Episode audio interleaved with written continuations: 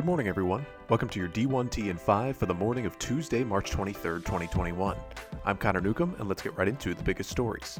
NCAA President Mark Emmert's letter to staff in part reads, quote, I have directed our leadership team and appropriate staff to assess all the services, resources, and facilities provided to both the men's and women's teams so that we have a completely clear comparison. Further, I will be determining exactly how we found ourselves in this situation. This will be discussed with our applicable boards, committees, and membership when the tournament is over and the review is complete.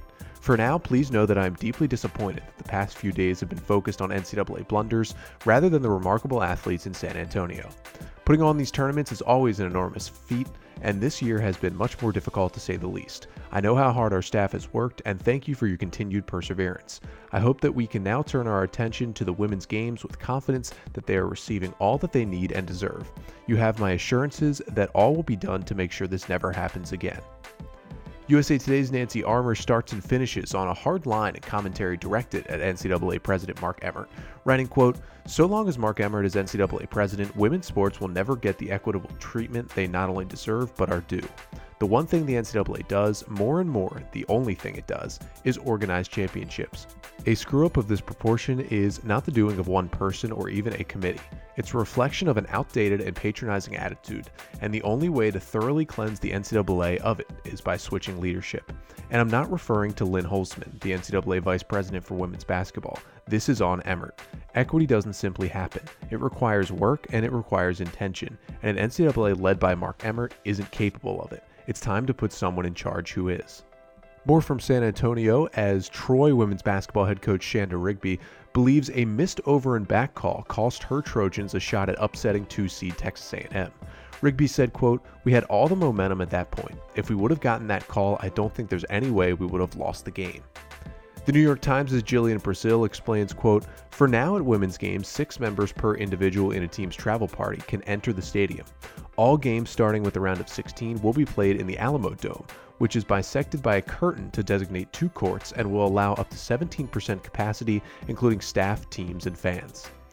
And the New York Times' Jeré Longman digs in on the number of foreign student athletes among women's basketball teams this season, with all four number one seeds having at least one player on the roster that fits the bill.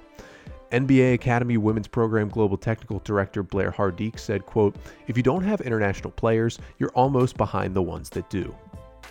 From Indianapolis at the men's tournament in a data dive, yesterday's average 18 point margin of victory was the highest ever for the round of 32.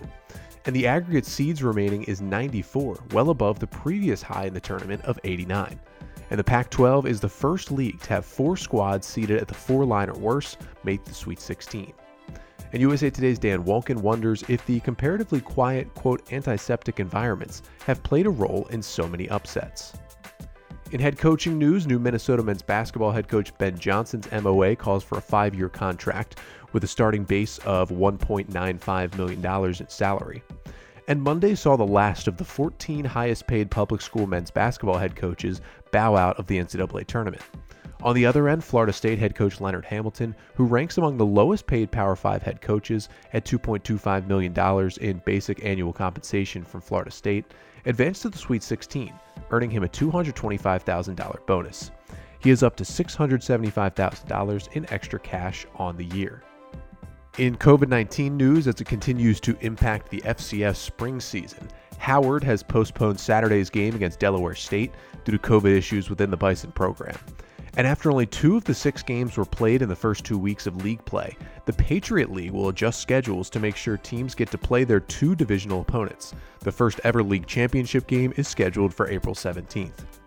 And Notre Dame is launching Fighting Irish TV, an OTT app which will offer exclusive content, including a collection of all home football games since 1991, live press conferences, game highlights, feature video stories, and more. The platform was created in collaboration with WMT.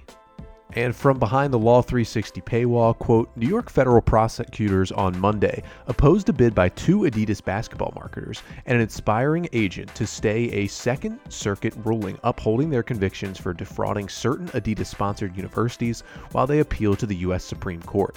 The government told the Second Circuit there is no reason to have the convictions, pushing back on arguments in the High Court's Bridgegate case.